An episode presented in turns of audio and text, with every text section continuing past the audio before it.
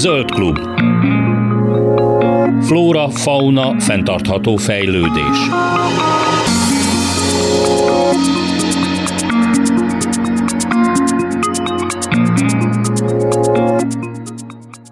Köszöntöm a hallgatókat, Laj Viktoriát hallják. Sok szeretettel köszöntöm a stúdióban Nemes Takács Katát, színész, látványtervező, designer és az UPS ajándékbolt egyik alapítóját. Szervusz! Hello, szia Viki, köszönöm a meghívást, én is üdvözlöm a hallgatókat. Én köszönöm, hogy eljöttél. Illetve mi köszönjük, hogy eljöttél, mert hogy én is, meg a hallgatóim is szerintem, vagy hát akik hallgatják ezt a műsort, vagy az ilyen típusú műsorokat máshol, őket már alapvetően érdekli az, hogy hogyan tudnának egy kicsit zöldebben, fenntarthatóban, környezetbarátabban élni. Most abban nem menjünk bele, hogy nem tudjuk, hogy hogyan, mert hogy a borzasztó sok információ között elveszik a gyerek uh-huh. a bábáskodás közben, de hogy aki még nem hallott arról, hogy te is beleálltál tulajdonképpen ebbe a zöld életformába, vagy szemléletformálásba igen, is próbálkozom, igen.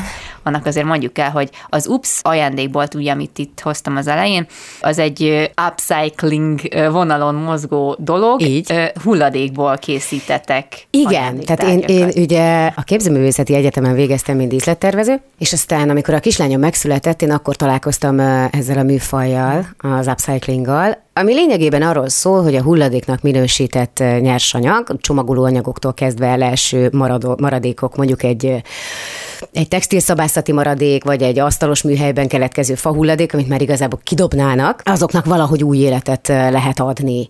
És ezt olyan végtelenül kreatív műfajnak tartottam, hogy egyszerűen nem tudtam elmenni mellette. Ez egybeesett azzal, hogy otthon voltam a, a megszületett gyermekkel, és ugye míg jöttem be, mentem be, az ember vesz egy vizet, kidobja a műanyag palackot, nem szembesül vele, hogy milyen mennyiséget termel, de ha otthon vagy, akkor egy idő után elkezdenek ilyen hegyek képződni a lakásba, és akkor ez az sokkoló volt, és az annak kezdődött el, hogy, hogy nézegettem ezeket a műanyag palackokat, aminek egyébként, ha az ember jobban megnézi, az esetek túlnyomó többségében tök jó formája van, uh-huh.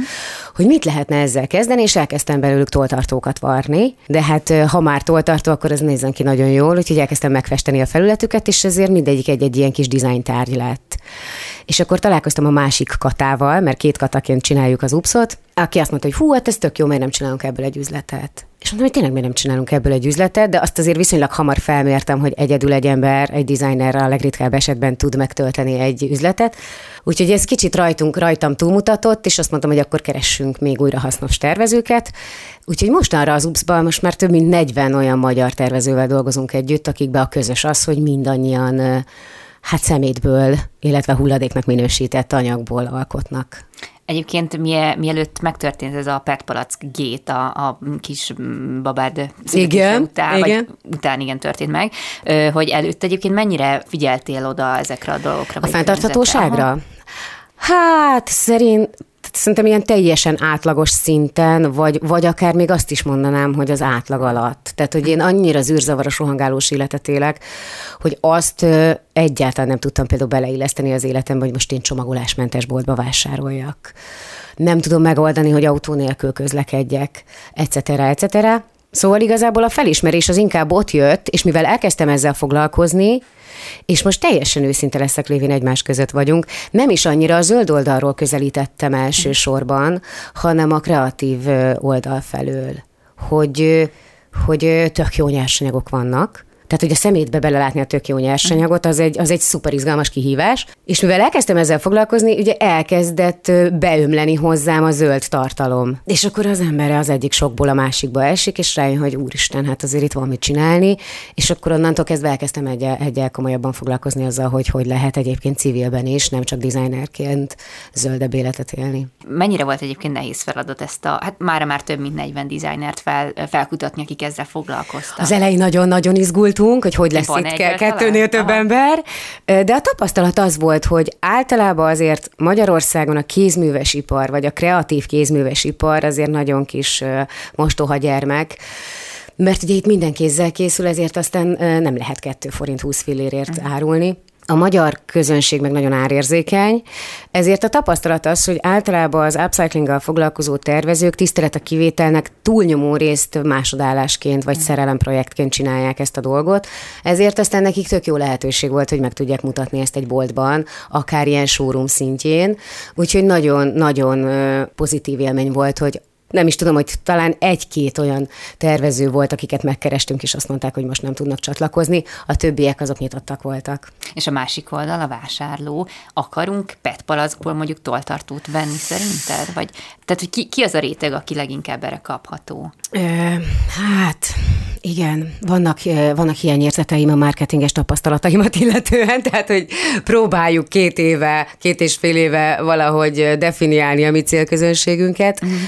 Az biztos, hogy azok jönnek be leginkább vásárolni a boltba, akik már eleve valami fajta zöld tudattal rendelkeznek. Ez az egyik fele. A másik fele vannak meglepő módon a, a fiatalok, tehát hogy kis kamaszok, nagyobb kamaszok, uh-huh. akik erre elképesztően nyitottak, és nagyon tetszik nekik, hogy minden cucc egyedi. Tehát, hogy ez egy kicsit ilyen, ilyen kivilágítani a tömegből mm. vonal is, tehát, hogy ez, a, ez a, az egyedi design, innen lehet őket megfogni. Vannak természetesen a, az én, én korosztályom, tehát ilyen 35-45 között, akik általában kisgyerekesek, mert ott azért ilyen közhelyszinten az ember sokkolódik ezen, és ők meg inkább a praktikus dolgokat keresik. Tehát, hogy a, mm. olyan táska, olyan sminklemosó, olyan nem tudom, is ők erre nyitottak, illetve amikor vásárra megyünk, vagy vásározunk, akkor meg rácsodálkoznak az emberek arra, hogy ezek milyen eszméletlen kreatívak. Tehát, hogy ott van egy ilyen rácsodálkozós, hogy úristen, jé, jé, jé, jé, jé, és akkor így involválódnak a történetben. Szóval inkább ez a, ez a wow faktor. Az Igen, wow faktor van. Aha. Ezért is gondolom, hogy azért ez a műfaj, én ezt már több helyen elmondtam, hogy én nem gondolom, hogy meg lehet három palacktól tartóval állítani a globális felmelegedést. Azt viszont igenis gondolom, hogy ez a, ez a forma, ez nagyon jó szemléletformálásra. Tehát, hogyha az emberekkel el tudnánk hitetni, hogy a fenntarthatóság és az újrahasznosítás az egy cool és menő dolog, akkor egy idő után, ha az ember, ugyanúgy, ahogy én is, tehát hogy a saját fejlődés történetemben láttam, hogy wow, ez milyen menő, elkezdek ezzel foglalkozni, szembesülök vele, és egyébként fontos lesz, hogy legyen nálam a pékségbe zsák, legyen nálam doboz, amikor elvitelre kérek ételt, és hasonlók. Említetted ugye a elképesztő kreatív lehetőséget, Igen. ami van egy akár egy PET palack felhasználásában. Egyébként nekem a PET palack az nagyjából úgy néz ki az újrahasznosításra, hogy váza, vázaként használom. Aha. Ami szerintem tök jó, és igazából nem is nagyon kell kidobni. Nem Így, tudom, olyan növény mennyire szereti, mert mindig meghal, de hogy mindig lehet bele másikat rakni, úgyhogy ez egy tök jó dolog de hogy egy ilyen, egy ilyen folyamat során, amikor felhasználtok hát szemetet tulajdonképpen, Igen. akkor keretkezik nektek is abból szemét, vagy teljesen fel tudsz valamit hát használni? Képzeld el, most hétvégén tartottunk ugye egy workshopot a, a Természet és Környezetvédelmi uh-huh. Fesztiválon Gödöllön. Két napot voltunk kint, minden nap 10-től 18-ig, ahol teljes dobozokból, tehát tetra dobozokból csináltunk kis táskát meg tárcát, főleg gyerekekkel. Uh-huh. És pont azon nevetgéltem a szülőkkel, hogy hogy van az, hogy mi szemétből dolgozunk, és még így is eszmetlen mennyiségű szemetet termelünk, mert nekem nagyon fontos volt, hogy bekapcsoljam egy kicsit a képzőművészetet ebbe az egész újrahasznosítós dologba, ezért lenyúztuk a külső borítását uh-huh. a teljes doboznak, hogy lehessen rá rajzolni, mert különben egy ilyen fényes műanyag felülete van, de ha azt, azt, azt eltávolítjuk, akkor egy ilyen tök jobbásonyos papír van alatta, amire szuperül lehet rajzolni. Na most, ha minden teljes doboznak lehúztuk a külső burkolatát, abból azért egy szabad szemmel látható szemét halom keletkezett, és azért ez is szíven üti az embert. E, volt egy pont, amikor a levágott sarkokat elkezdtem külön félretenni, hogy ezt majd valamire újra hasznosítom, ott azért néhányan kicsit hülyének néztek be, hogy ez most komoly? és akkor így ponton feladtam, hogy valóban lehet, hogy ez már a ló túloldala. Igen, azért mindent nem lehet megtenni, meg itt is, kell, itt is meg kell találni nyilván ezt az egyensúlyt, ami, ami normális, egészséges, meg amit ugye egy ember magára tud vállalni, hogy így ezt, van, hogy így ezt van. Végig, végig vigye. De néha azért belép nálad ez a divatos ökószorongás szó. Hát nem tudom, van, van, van némi ilyen, ilyen klímaszorongás, de az az igazság, hogy nekem az a tapasztalatom, és ezt már nálam sokkal okosabb emberek sok helyen elmondták, hogy a szorongást azzal lehet a legjobban csillapítani, hogy az ember tevékenyen részt vesz valamilyenben, és mivel én ezt az egész dolgot csinálom, ezért szerintem az egy kicsit felülírja ezt. Tehát én azt, azt érzem, hogy teszem, amit tudok, és a többi, nagyon bízok a tudományban, a, a mögöttünk lévő generációkban, hogy hát ha azért valamit lehet lehet itt még kezdeni a dologgal.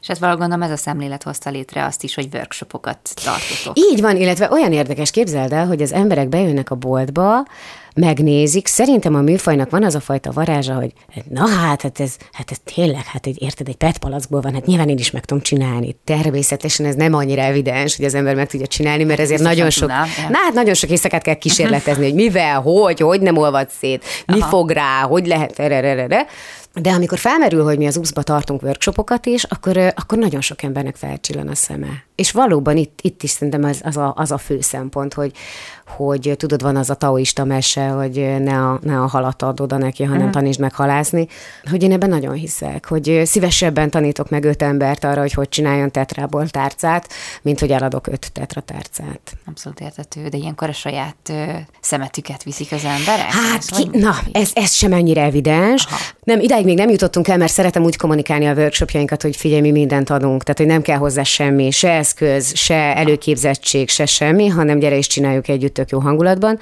Viszont folyamatos problémáink vannak ezzel, sosem gondoltam volna, hogy eljutok odáig, hogy az lesz a problémám, hogy nincs elég szemetem, hogy hogy tudok összegyűjteni ennyi szemetet. Most hétvégén, amit említettem ezen a rendezvényen, 372 tetradobozt hajtogattunk tárcává, és ezt a mennyiséget nyilván én nem, is, nem tudok meginni egyedül ennyi tejet. A résztvevőket sem érem el úgy kommunikációban, de erre most, ez egy pont egy, egy ilyen most kezdődő projekt, hogy arra gondoltam, hogy az UPS az lehetne egy ilyen gyűjtőhely, úgyhogy a napokban szerintem élesedik egy ilyen aloldala a weboldalunkon, ami arról szól, hogy éppen milyen olyan nyersanyagot gyűjtünk, amit mi kreatívan újra tudunk használni, legyen az a teljes doboz, a DVD lemez, a, a, a műanyagpalack, amiért mondjuk minden öt behozott tetradoboz után kapsz egy pecsétet, és tíz uh-huh. pecsét után kapsz a boltban 10 százalékot. Tehát egy kicsit az a dinamika, mint hogy elmész mondjuk egy drogériába, és a vásárlásod után kapsz pontokat. Itt nem a vásárlásod után kapsz, hanem a szemeted után. Aha, milyen jó.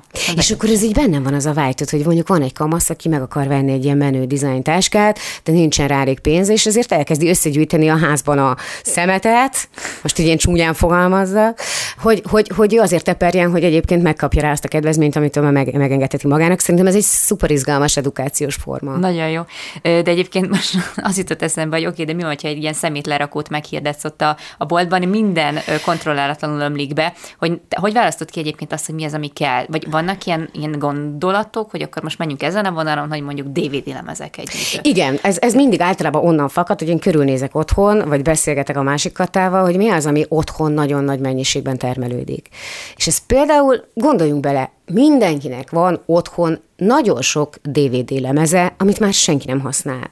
Mert senki nem néz DVD-t. Már a DVD lejátszók nincsenek is.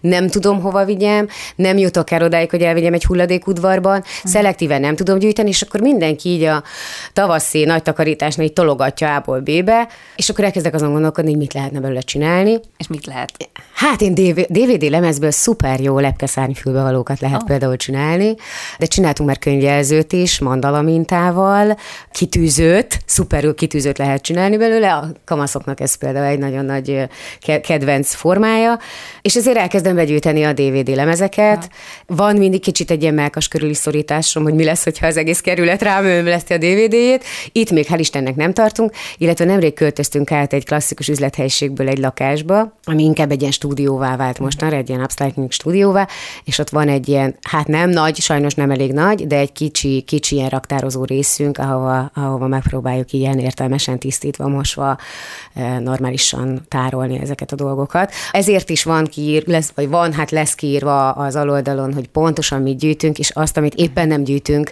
azt nem tudjuk sajnos befogadni, mert egyszerűen helyhiány van. VHS kazetták jöhetnek egyszer valamikor? Abból is rengeteg van. Hát igen, most Azt hogy mondod. A szalagot fel lehet még valamire A szalagot is, meg szerintem tök jó táska alap. Uh-huh. Ha Igen. kettőt összerakok, és csak egy cipzár. Hm, erről majd mikrofonon kívül beszéljünk. Jó, rendben. Na ugye? Tehát, hogy ez a műfaj, érted? Igen, hogy így elkezded van. belelátni, hogy mi van, hogy van, mi történhet. Teljesen igazad van. Igazából én nem vagyok annyira kreatív, szóval én nem tudtam elképzelni, hogy most itt van előttem egy, nem tudom, kiselejtezett, mondjak valamit, mondjak valamit, csoki papír. Igen Hogy azzal így mi, mi? Mondjuk egy csoki papír, az is lehet valami ékszer végül is. Ékszer is, illetve szuper jó neszeszereket lehet belőle csinálni, mert ha szétvágod és bebéleled egy maradék textillel, és belepattintasz egy cipzárt, akkor van mondjuk egy ilyen kis milkás neszeszered, ami tök jó, uh-huh. mert mhm. fogyókúrázóknak is tök jó, hogy figyelj, nem, nem, nem megeszem, hanem az aprómat tartom benne, egyébként nyálcsorgatásra is isteni, és ilyesmi. Igen. Aha. Tök jó, itt egyébként a saját példámon érzem azt, hogy, hogy ez fel tudja kapcsolni, vagy villanyozni az embert, hogy hoppá, ez kreatív folyamat, csináljunk Így. valamit, és tök jó, hogy valamit teszek is a környezetemért. És a, itt hoznám akkor most elő ezt az egész alkotás és művészet témakörét, ami ugye nagyon jól, vagy szervesen tud kapcsolódni a fenntartatósághoz. Ugye csináltatok egy köztéri installációt még a 13. kerületben, PET palaszkokból egy, egy ilyen giga halat tulajdonképpen. Így van, így van. Ugye mi, én, én magam is a 13. kerületben uh-huh. lakom Újlipotvárosban, és a bolt is Újlipotvárosban található. A Pannonia utcából átköltöztünk most a Gergely Győző utcába, ezért aztán, amikor én láttam a 13. kerületi önkormányzat oldalán egy ilyen pályázati felhívást, hogy fenntarthatósági témában szemétkezelés, vízpazarlás, ilyesmi mm. ö, várnának köztéri installációs ötleteket, hát akkor teljesen evidens volt, hogy nekünk itt, itt pályázni kell. Sajnos nagyon későn vettem észre, mert volt kb. három napunk leadni. Én, én valahogy a palackok melletti kikötöttem, azért, mert a palack az tényleg az, ami soha, de soha, de soha nem bomlik le, viszont, viszont egész jó anyag, mert van tartása mm. mi egymás. És akkor a műanyag palackok apropóján eljutottam odáig, hogy hát igen, víz, de azt kikérem magamnak a palackozott vizet, tehát hogy az, az a teljesen értetetlen dolog számomra. Jogos. És akkor, ha már víz, akkor hal, és nem értem, hogy a vizet miért nem kulacsba viszik az emberek, és akkor valahogy innen megszületett az a gondolat, hogy kéne egy nagy hal, ami kintül a Duna, Dunaparton, és petpalackból épült, maga a hal, de tart az uszonyában egy kulacsot. És az volt mellette a szöveg, hogy ez az egész szeméthalom egyetlen kulacsal kiváltható lett volna. Hm. És akkor részt, hogy még fokozzuk a dolgot, mert én nagyon hiszek abban, hogy valahogy az embereket be kéne kapcsolni ezekbe a folyamatokba. Üljön ez a nagy hal egy, egy, egy palackból készült kanapén, és mellé lehessen ülni, szelfizni, vagy dumcsizgatni vele, vagy, vagy bármi. Úgyhogy végül is a 13. kerületben ez négy hónapig kint is volt. Petfish a Pethal, azt hiszem ez volt, ez volt a, a neve hivatalosan, és mellé lehetett ülni. Sajnos elkalkuláltam, mert egy játszótér mellett volt, és a gyerekek szuper, szuper lelkesek voltak, nagyon szerették, és ezért mindenére felmásztak, és hát nem erre terveztem, mostani agyammal már úgy találnám ki, hogy egyes trapabírom legyen, Úgyhogy én három naponta mentem egy kicsit rehabilitálni halat, de nagyon nagy népszerűségnek örvendett. Tehát amikor én oda mentem, egy kicsit kijavítsam a lepattogzott festéket, vagy, vagy megnézem, hogy hogy áll, hogy, hogy milyen állapotban van, akkor nagyon sok ember állt meg, gyerekekkel, kutyasétáltatók, pedagógusok, és mind elmondták, hogy ez mennyire szuper, és milyen jó, hogy felhívja a figyelmet. Úgyhogy én nagyon büszke voltam rá, hogy ennyire szeretik ott a környéken. Saját szekuritink is lett, mert voltak, akik elkezdtek vigyázni a halra, és ha valaki Itt bántani akart. Nem, egyszer volt egy firkálás, ja. meg gondolom ott azért a pesti éjszakába időnként fiatalok talán oda heveredtek mellé olyan dinamikával, amivel talán nem kellett volna, és akkor voltak így, nem, nem, nem mászunk fel, nem firkáljuk össze. És ez szívmelengető.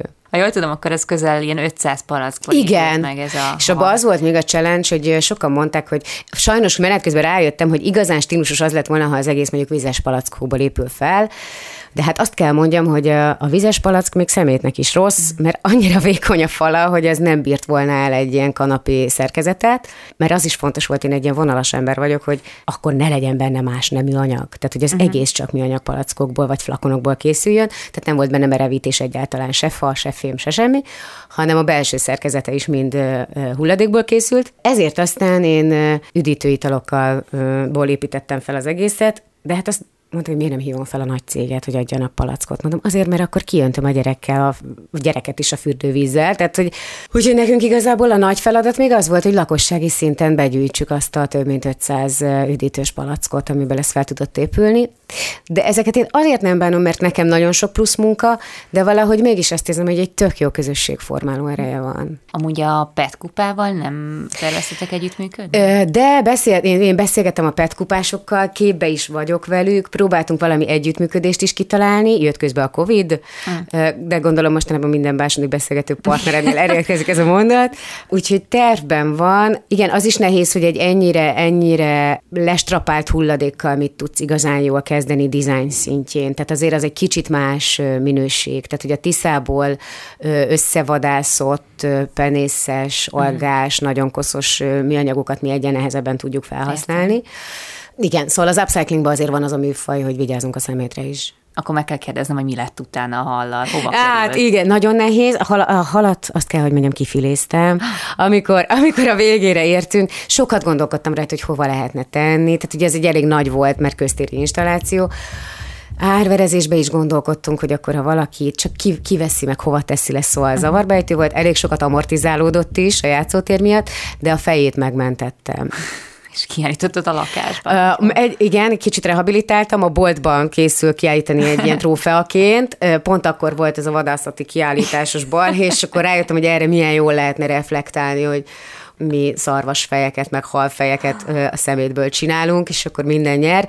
Mert egy kicsit ezt is érzem, hogy az upcycling egyébként meg egy nagyon kortárs ügy. Tehát, hogy szerintem nagyon jól lehet vele reagálni arra, amiben élünk. Ugye itt említetted, hogy a sok gyerek, mindenki mhm. igazából uh-huh. nagyon lelkes volt, és tudott kapcsolódni ez a, a műhöz, és igazából valószínűleg itt tud erősebben működni a művészet egy bármilyen más kampánynál, ami hasonló témában készül, hogy, hogy nem ijeszti el az embereket, nem megriasztja, hanem azt mondja, hogy gyere, beszélges velem, nézd meg, olvas utána, bevonja őket érzelmileg, és hogy mennyivel többre mehet tettek mondjuk ezzel a hallal, mint hogyha mondjuk egy, nem tudom, egy ilyen petpalackba belefulladt, kifilézett, globális felmelegedés által leruhasztott tetemet raktatok Abszolút. volna amit így el sem akarsz utána képzelni soha többet az Jaj, nagyon egyetértek. Én azt gondolom, hogy az a fajta riogatás, ami, ami olyan evidens lenne ezen a területen, azt szerintem nagyon kontraproduktív. Tehát én azt érzem, hogy az ember elkezd szorongani, és ez lebénítja. Tehát azt érzi, hogy nem tudok mindenhol változtatni, akkor, akkor nem is tudom, hogy hogy kezdjem el, akkor el se kezdem.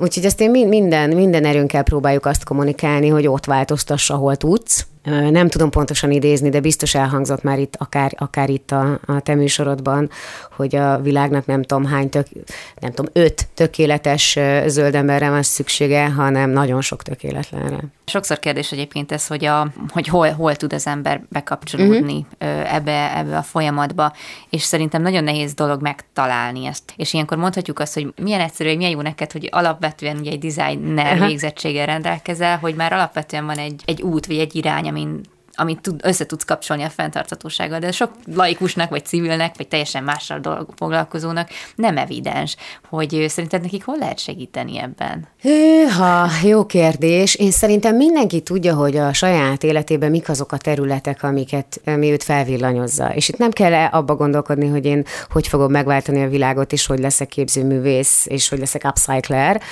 Az is lehet, hogy valaki abban érzi kiteljesedni magát, hogy egyébként egy fenntart, tehát mondjuk lakberendezés. És akkor elkezdek abba gondolkodni, hogy hogy lesz szép, és hogy lesz uh, környezetbarát az otthonom. Vagy azt mondja, hogy én nagyon szeretek főzni, akkor, akkor kezdjen el kísérletezni a vegánsággal. Vagy uh, szerintem nagyon olyan sok ter, vagy azt mondja, hogy ú, engem, én egy ilyen sportosabb alak vagyok, és akkor mi, mi újság van a biciklizéssel, teherbringázás, uh-huh. most már ilyenek is vannak, szóval közben meg e, azt érzem, hogy eszméletlen sok terület van, ahova lehet kapcsolódni. Nekem egyébként az a tapasztalatom a mi, mi területünkön, hogy az azokban a háztartásokban, ahol van egy övön aluli gyermek, és egész kicsi kortól, tehát ilyen négy-öt éves kortól, ilyen óvis szintől már el lehet kezdeni, ott azért anya-apa nagyon szembe találja magát azzal, hogy valamit kéne a gyerekkel csinálni.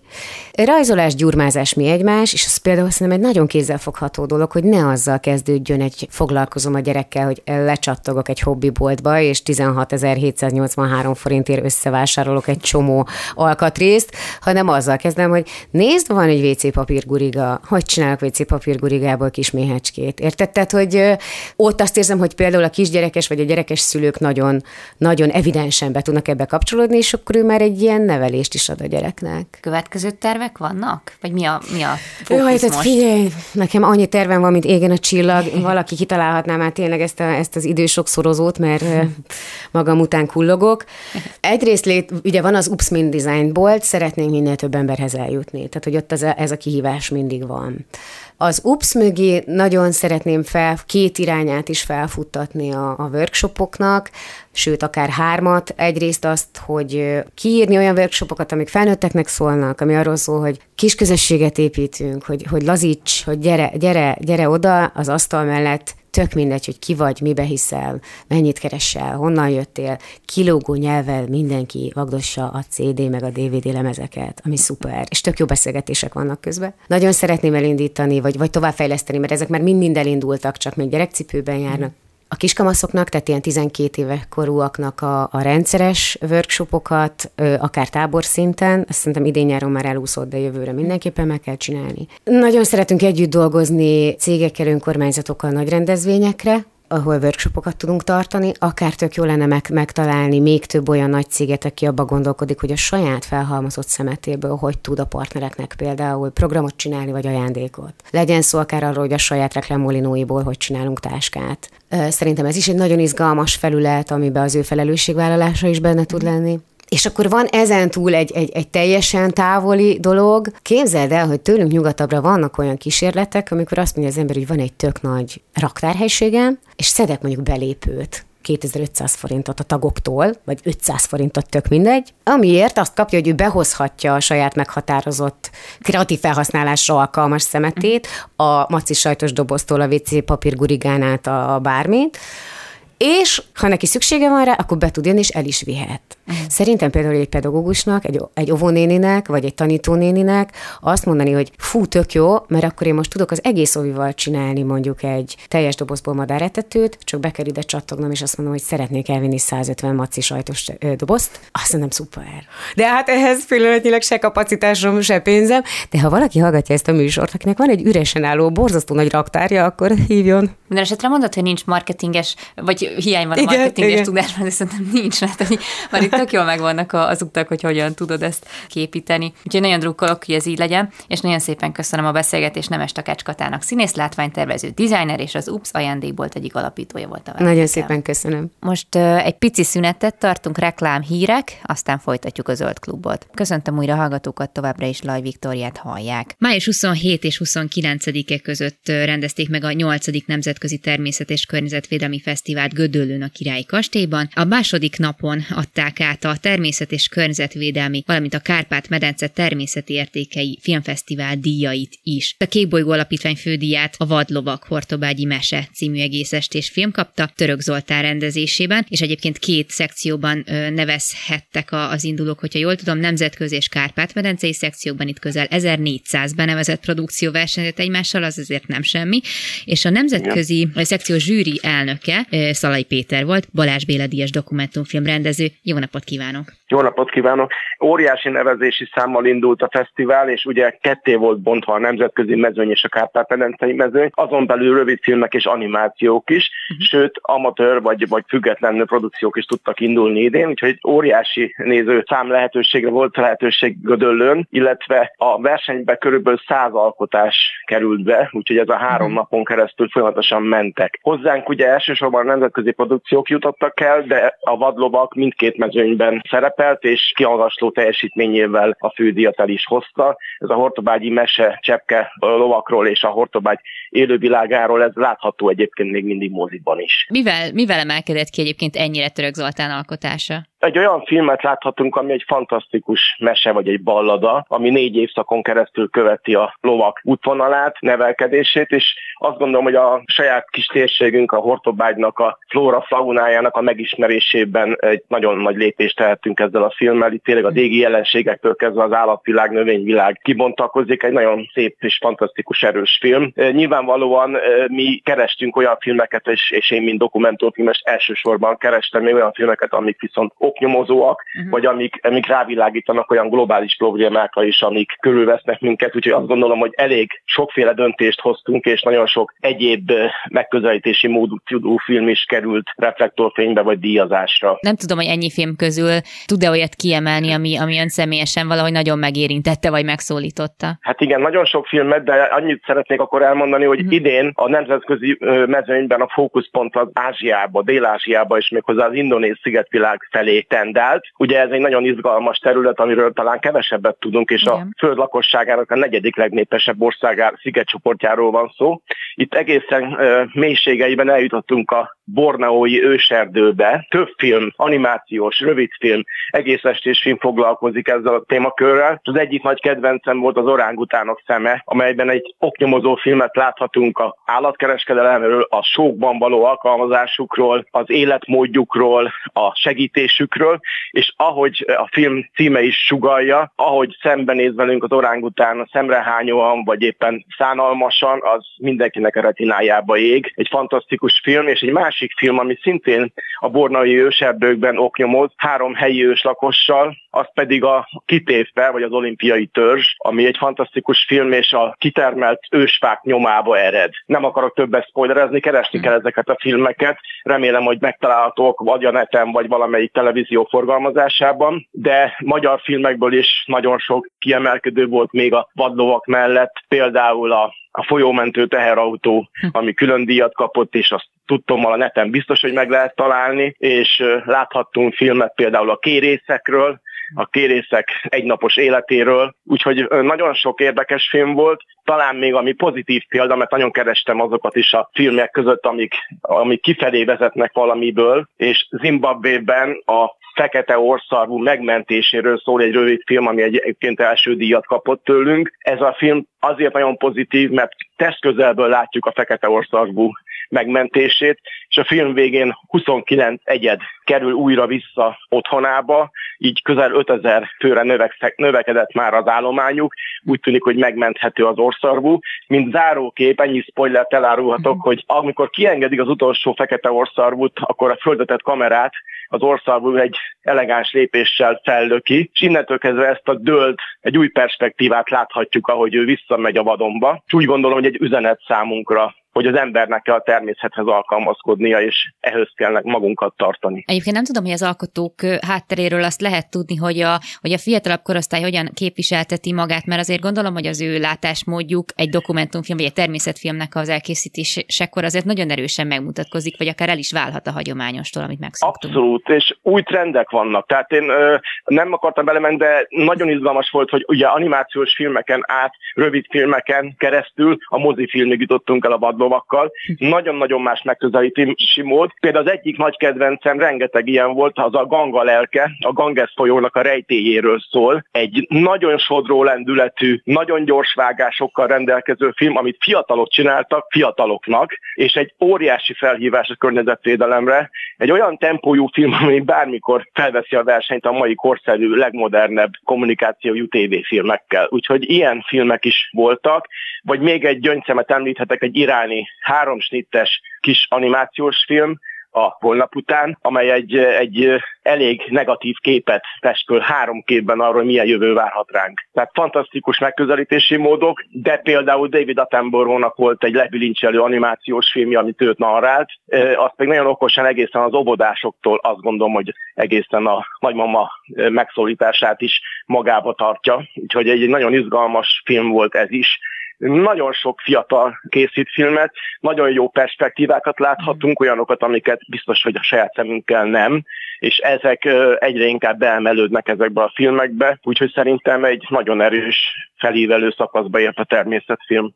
Ez egyébként a technológia mennyire tud hozzáadni? Én azt gondolom, hogy mindenképp, tehát ma ugye nagyon erőteljesen a perspektíva az nem csak a béka perspektíva, hanem most már a drónok segítségével bármikor fölemelkedünk, és, és olyan látószögű optikákkal is tudunk dolgozni, amiben például a Superbirds-ben a címkékről olyan képeket láthatunk, amik igen ritkán, de látunk például a keselyűről egy olyan filmet, amiben repül a kamera szinte végig, tehát nagyon jó ez a fajta megközelítési mód, és még egy érdekes, van egy olyan elbeszélő mód, amit nagyon kedvelek a dokumentumfilmben is, amikor valami szubjektívé válik, tehát az én mesémet mesélem el, több alkotó a saját kertjében történt burjánzásról, például méhekről csinált nagyszerű filmet professzionális filmet. Tehát ma már olyan fényképezőgép technológiák állnak rendelkezésre, akár 4K-ban is, hogyha valaki elég ügyes és kitartó, mert ez a szakmához azt gondolom, hogy leginkább ez kell, akkor képes rögzíteni hosszabb folyamatokat, utána pedig jó ízléssel megvágva eljuthat ide ebbe a fesztiválba is. Azért gondolom, ennyi film után most egy, egy darabig nem fog több természetfilmet megnézni. Ez nagyon érdekes, pont fordítva van. Tehát ez egy, ugye én, én vendégként jöttem ebbe a műfajba, van előképpen, mert többször dolgoztam a természetfilm környékén, meg uh-huh. nyilván óhatatlanul, de annyira erősnek ítélem, és annyira mondhatom azt így, hogy húsba vágónak a jelen pillanatban globális felmelegedés és környezetkatasztrófák farvizén, hogy biztos vagyok benne, hogy egyre jobban odafigyelek, sőt gondolkodom, hogy hol tudjuk ezt népszerűsíteni még inkább. Úgyhogy azt gondolom, hogy ez nem, ez inkább megfertőzött, és inkább, inkább afelé fordulok, hogy még többet láthassak. Ezért is próbálom mindenhol propagálni, hogy keressék, nézzék ezeket a filmeket. Aki erről a programról lemaradt, illetve ezekről a természetfilmekről, azért ők sem maradnak filmek nélkül, mert június 9 és 12-e között lesz a Magyar Mozgóképfesztivál, és 10-én az ő munkájával is találkozhatunk. Nekem Bukta Imréről van, a viszonylag azt gondolom, hogy kortás képzőművészeknek az egyik legbefutottabbjáról egy filmem, ami a Covid és a művészet harcáról is szól. Mert az igazi műfajom nekem azért az emberek. Igen, és nagyon szépen köszönöm a beszélgetést Szalai Péternek, Balázs Béla Díjas dokumentumfilmrendezőnek. Köszönöm szépen én is.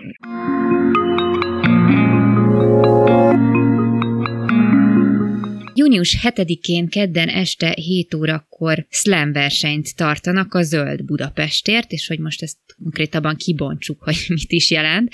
Arról kérdezem Molnár Pétert, a Föld alatti Slam Akadémia alapítóját és főszerkesztőjét, magyar és Európa bajnok slammert, szólásszabadságkutatót, és nem utolsó sorban a CEU Demokrácia Intézet Bibó István Szabad Egyetemének egyik sorozat szerkesztőjét. Szervusz! Szervusz, és köszönöm szépen, hogy beszéletek erről, és sok szeretettel köszöntöm a Klubrádió hallgatóit is. Tehát ez egy olyan esemény lesz június 7-én kedden este a CEU-nak a továbbra is létező Nádor utca 15 szám alatti, tehát 5. kerület Nádor utca 15 szám alatti épületében, és ott a földszinten rögtön a bejárat után az auditoriumban, nem kell regisztrálni, egyet se kell venni, csak lehet jönni, és várhatóan héttől kezdődik, és, és akkor a fellépők számától függően körülbelül úgy lehet elképzelni, mint egy két felvonásos színdarabot. Meghallgatunk először 10-3 perces szöveget körülbelül, és aztán egy kis szünet után másik tizet, és akkor a ráadás, rövid ráadás felvonás az az lesz, hogy utána pedig a zsűri kihirdeti az eredményt, kihirdetjük az eredményt, és, és akkor a zsűri tagjai mondanak némi értékelést is az elhangzott szövegekről, és ahogy említett, említetted, a, a verseny témája az az lesz, hogy, hogy hogyan tehetjük Budapestet zöldebbé, környezetbarátabbá, jobb levegőjűvé, és ilyen szempont, ilyen módon mindenféle módon barátságosabbá, vagy még barátságosabbá és egészségesebbé. Vannak, akik a hallgatók így a révemen, vagy más forrásból is tudják már, de azért mondom, hogy ez az úgynevezett slam, ami egy angol szó, én magyarul szólítmosolónak is szok szoktam mondani. Szóval ez Csikágóban az 1980-as években indult, és az a lényege, hogy olyan jellegű tulajdonképpen irodalmi estekhez hasonló program, amin három perc körüli szövegeket mondanak a fellépők, és nem mindig, de általában verseny zajlik a szövegek között, és, és általában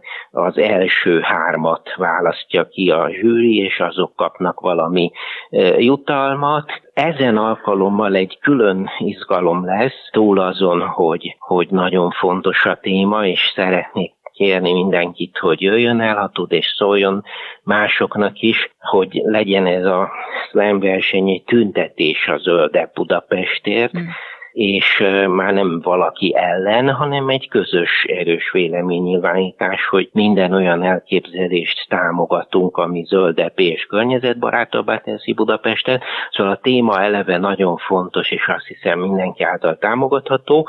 Na most a zsűri az külön izgalmas, mert Karácsony Gergely főpolgármester is benne lesz a zsűriben, Temesvári Szilvia Terézváros alpolgármestere is, és a Greenpeace, a Fridays for Future részéről is eh, lesz zsűritag, és más zöld szervezetek is társszervezők, ami már eldölt, hogy a, a levegő munkacsoport is, az Extinction Rebellions és a Humus eh, Egyesület is és még további zöld szervezetektől várjuk a választ, hogy ők is benne vannak-e. Szóval ez egy széles összefogással mondott témába, mondott cél érdekében, Szóval, hogyha valaki kedvet ére ahhoz, hogy egy három perces szöveggel saját maga is színpadra lépjen és beszálljon a versenybe, akkor az a Föld alatt Iszlám Akadémia Facebook oldalán megtalálhatja az eseményt, az a meg, vagy másút is az az esemény címe, hogy hogy tehetjük Budapestet zöldepé. Ez az esemény címe, hogy tehetjük Budapestet zöldepé, és ebbe az eseménybe posztolva lehet a versenyre jelentkezni. A nevezők, illetve hát a versenyzők ugye díjakban is részesülhetnek, ha jól tudom, akkor nem is akármilyenekben. Igen, aki Terézvárosi lakos, vagy, és ebben mindenki bele tartozhat, Terézvárosról is szól a szövege, ha első helyezett lesz 30 ezer forint, második 20 ezer forint, harmadik akkor 10 ezer forint díjazásban részesül. Emellett lesznek a főpolgármester révén nagyon szép és értékes és klassz díjak még ezen kívül is. A mindhárom dobogós éves bubi bicikli fog kapni, és nagyon szép Budapest albumot, bort, e, és remélhetőleg e, gyógyfürdőjegyet, illetve színházjegyet is. A Greenpeace Magyarország egy külön ajándékcsomagot fog átadni Greenpeace külön díjként.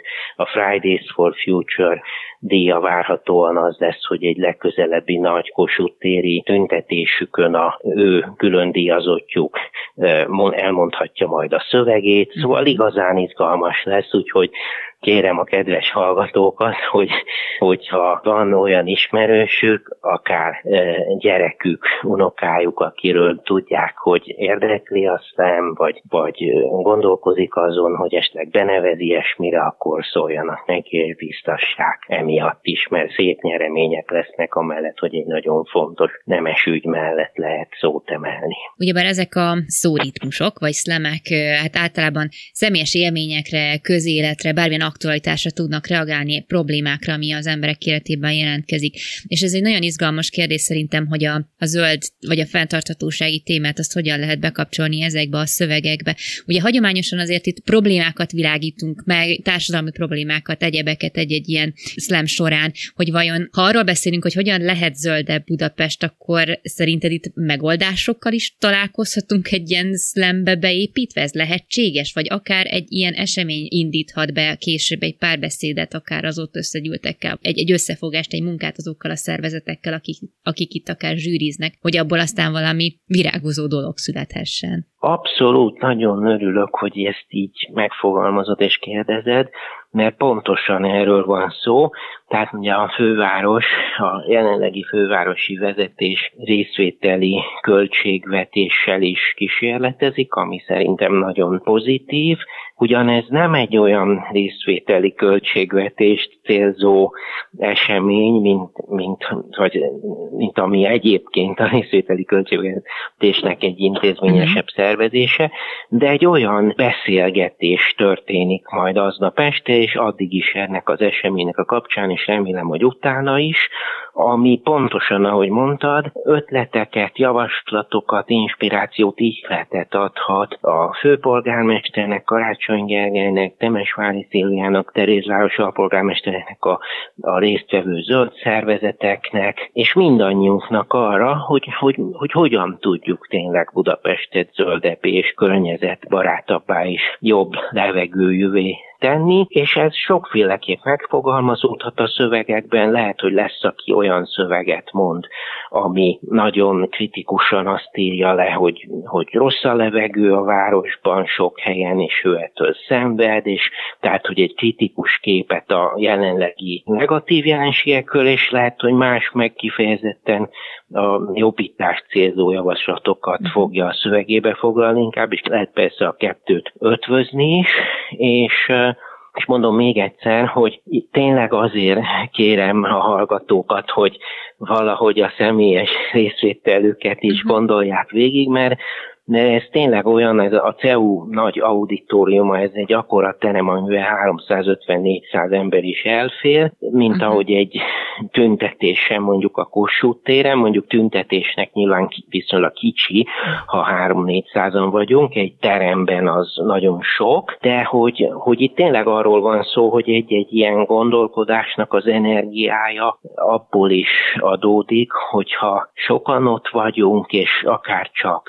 idéző idézőben csak a jelenlétünkkel, a figyelő tekintetünkkel, hallgatásunkkal, tapsal, csettintéssel, bármi más tetszés nyilvánítással hozzájárulunk az esemény energiájához, és szólunk másnak is. Tehát képzeljük el körülbelül ezt az eseményt úgy, mint hogyha arról lenne szó, hogy egy számunkra kedves parkban valamilyen rossz döntés miatt kivágnának fákat, és oda van meghirdetve egy tüntetés azoknak a fáknak, vagyis hát a barátainknak a védelmében, és egyúttal azért is, hogy Budapest zöldebb legyen, ne pedig visszaszoruljon még mm. a, a növény barátainknak és egyéb nem ember élőlény barátainknak a jelenléte, és ott is arról lenne szó, hogy nem elég, hogy a Facebookon valaki esetleg lájkolja, tetszik elé, ugye bejelöli akár szívvel, akár ölelés jellel az eseményt, hogy milyen jó, milyen fontos, hogy ezt csináljátok, hanem bizony arra van szükség, hogy aki tud, az szállja rá az időt, és jöjjön el a tüntetésre, aminek, aminek a helyszíne, ahogy mondtam már korábban, a CEU Nádor utca 15 szám alatti 5. kerületi épülete lesz, és azon belül is az auditorium, nem kell regisztrálni se, és, és nagyon-nagyon köszönöm előre is a hallgatóknak, ha segítenek abban, tényleg mint egy tüntetés szervezésnél, hogy nem csak a saját naptárjukat igyekeznek, igyekeznek erre a tüntetésre felszabadítani, hanem, hanem ismerősöknek is szólnak, hogy védjük meg Budapestnek a meglévő fáit és egyéb növényeit, és, és rajtunk embereken kívüli más élőlényeit, és, és, és igyekezzünk minél jobban végig gondolni azt, hogy hogyan tudjuk a zöld felületeket nem csökkenteni, hanem növelni. Ugye ezt említettem, hogy a, a Bibó István Szabad Egyetem egyik sorozatszerkesztője, vagy aminek a tavaszi sorozata volt ez az úgynevezett gondolatbátorság Budapesten. Ez lesz az záró eseménye, ahogy megtudtam tőled. Hogyan kapcsolódik ez a, ez a zöld téma ebbe az egész Szabad Egyetemi sorozatba? Ó, nagyon szépen köszönöm ezt a kérdést is. Igen, tehát azért is fontos erről beszélni, mert sokan kérdezik, ahogy szóba jön a CEU, hogy hát hogy, hogy a CEU az még létezik itt Pesten. Hát ugye tudjuk, hogy sajnos az egyetem alapvetően most már Bécsben létezik, de a Nádor utca, az 5. kerületi Nádor utca 9 és 15 szám közötti épületek azok megmaradtak, és remélhetőleg meg is fognak maradni CEU-ként és hát ott bizonyos kutatási és egyéb tevékenységek azért zajlanak, és létrejött egy a CEU Demokrácia Intézete, amelyik, amelyik hát itt a budapesti, azon belül pesti épületben tevékenykedik, és ennek az egyik nagyon fontos és szép programja a Bibó István Szabad Egyetem, aminek minden évek óta most már mindig tavasszal és ősszel így a egyetemi fél évekhez hasonló ritmusban vannak szabad egyetemi sorozatai. Aki nincs Facebookon, az a Bibó István Szabad Egyetem rákeres az interneten, és ott a Bibó István Szabad Egyetem honlapján is megnézheti a programokat. Mm. Én sorozatoknak nevezem ezeket inkább, van ami kurzus ezek közül. Én azt javaslom, és akkor ezt most nyilvánosan is mondom, hogy a Szabad Egyetem, a Bibó Szabad Egyetemnek legfeljebb kivételesen legyen regisztrációs kurzusként meghirdetett egy-egy sorozata, és inkább olyan teljesen nyitott alkalmokból felépülő sorozatok legyenek, mint ahogy ez a gondolatbátorság Budapesten című sorozat is, ahova, ahogy mondtam, az én esetemben, az én sorozatom esetében regisztrálni sem kell, nem hogy jegyet venni, és még azt is hozzáteszem, hogy nehogy valaki úgy érezze, hogyha ő mondjuk egy órára tud eljönni, késve tud jönni, vagy hamarabb el kell menni, akkor nem lehet jönni, mert illetlenség, hanem ha fél órára, egy órára tud benézni, mintha egy tüntetésre, ahogy mondtam, egy fák védelmében való tüntetésre, vagy új fák ültetését támogató tüntetésre egy fél órára néz oda, és nem tud végot tenni, azzal is hozzájárult a, a, az eseményhez. Szóval ez a, ez a Bibó István Szabad Egyetem és a Gondolatbátorság Budapesten című sorozat az egyébként arról szólt, hogy mennyire működött és működik a szólásszabadság és a közbeszélgetés a közép-európai New Yorkban, vagyis Budapesten, és ezt tekintettük át a sajtószabadságot, szólásszabadságot nézve, annak a jellegzetes budapesti tereit nézve, külön olyan korszakokat, mint, mint a osztrák-magyar monarchia időszakának Budapestje, aztán a két világháború közötti Budapest, és utána pedig a második világháború után, a holokauszt utáni Budapestet egészen máig terjedően, és még csak azt szeretném kiemelni, hogy a gondolatbátorság szó, ezt talán már a klubrádió hallgatói máskor hallották tőlem, de nem győzöm elégszer elmondani, hogy szép, meg fontos, meg nemes, meg bátor dolog az is, hogyha valaki olyan értelemben gondolkodik bátran, és, és beszél is bátran, hogy a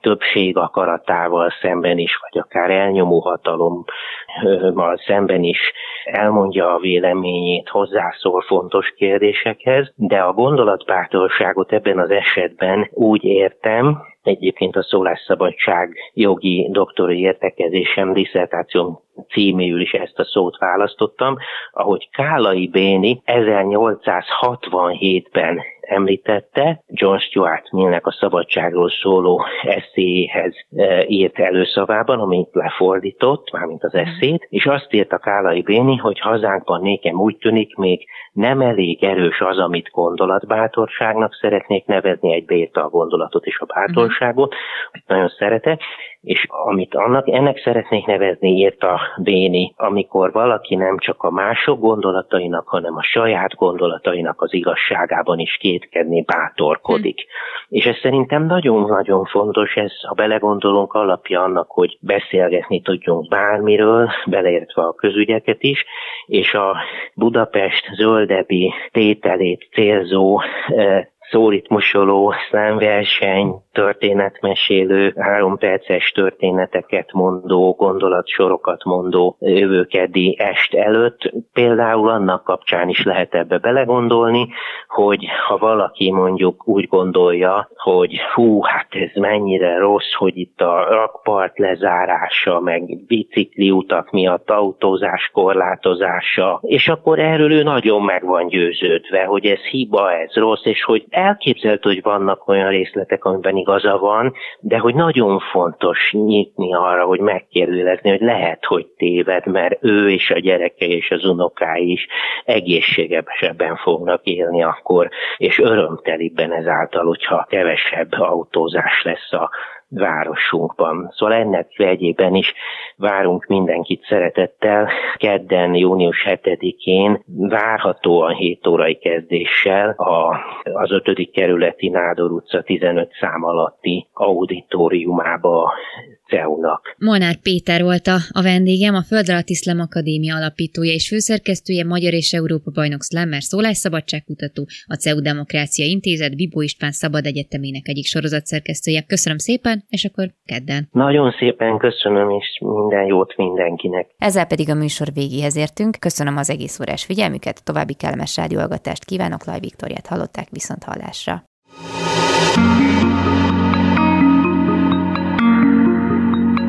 Flóra, fauna, fenntartható fejlődés. A Zöld Klub adását hallották.